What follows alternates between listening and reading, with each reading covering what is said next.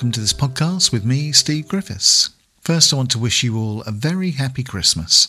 I hope that you will get all the rest and relaxation that you need, and that as you move into the new year, you will know God's peace in your heart. And secondly, I want to thank you all for joining me in this podcast and for being with me over the last few years as I've created them.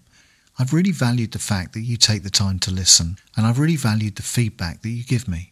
I don't take it for granted that you will listen to these podcasts. There's so many podcasts out there that you could choose, so I feel very privileged that you take the time to join me on a regular basis. So thank you.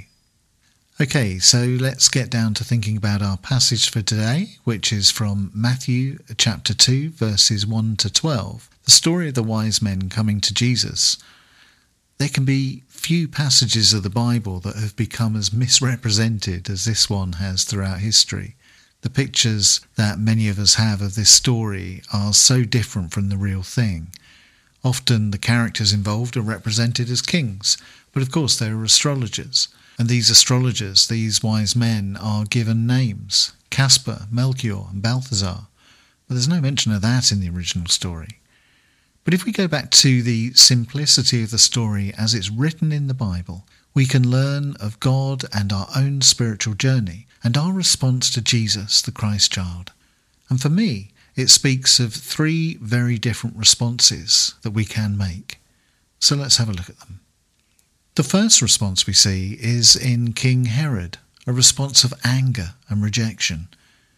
Herod had reigned as king in Palestine for nearly 40 years, and he wasn't called Herod the Great for nothing. He was the only ruler in Palestine ever to have kept peace and stability in that region.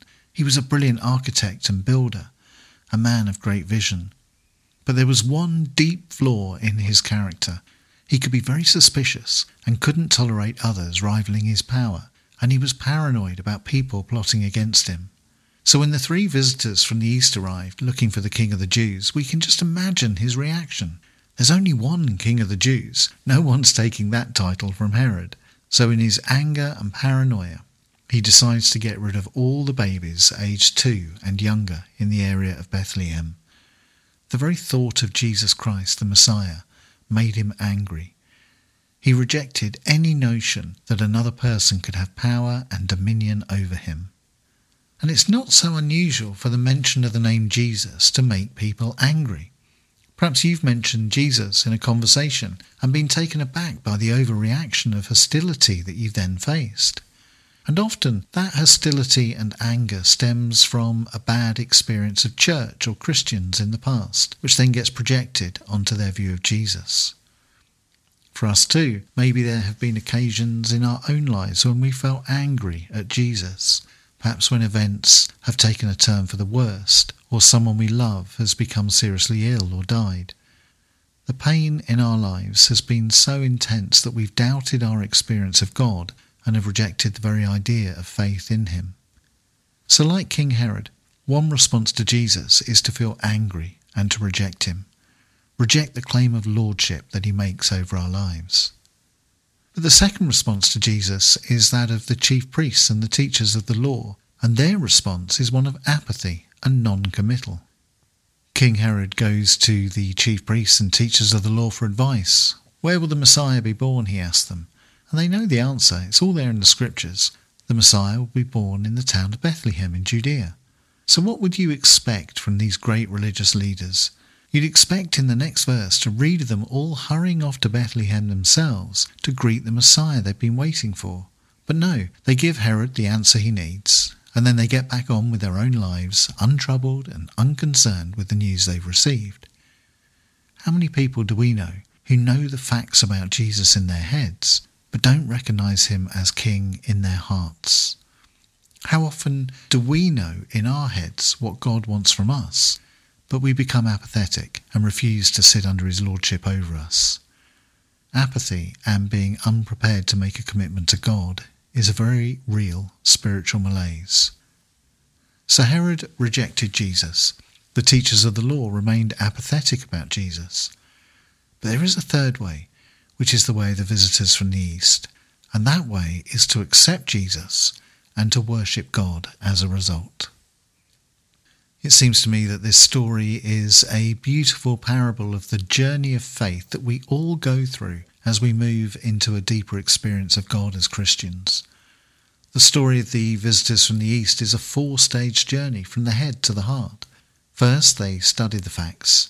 Their journey of faith began with them asking questions. They're astrologers, they study the stars, and when they see a strange star in the sky, they ask themselves questions about it. Second, they know that the only way to get an answer is to set out on a journey. But that journey involves risk. They have to come to the court of the king and risk their lives to find out about Jesus. But their desire for truth is stronger than their fear. Third, they come into the presence of Jesus and they worship. And part of their worship is to offer him gifts. Theirs is a sacrificial worship that is prepared to give as well as to receive.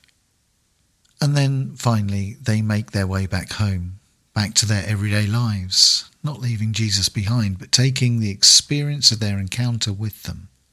And there's that lovely touch in verse 12, which says that they went back by another road, inspired by God in a dream. And it's true for all of us that once we meet with Jesus, we do take another road. Life is never the same again. And it's true too that it's under the guidance of God that our route is chosen for us.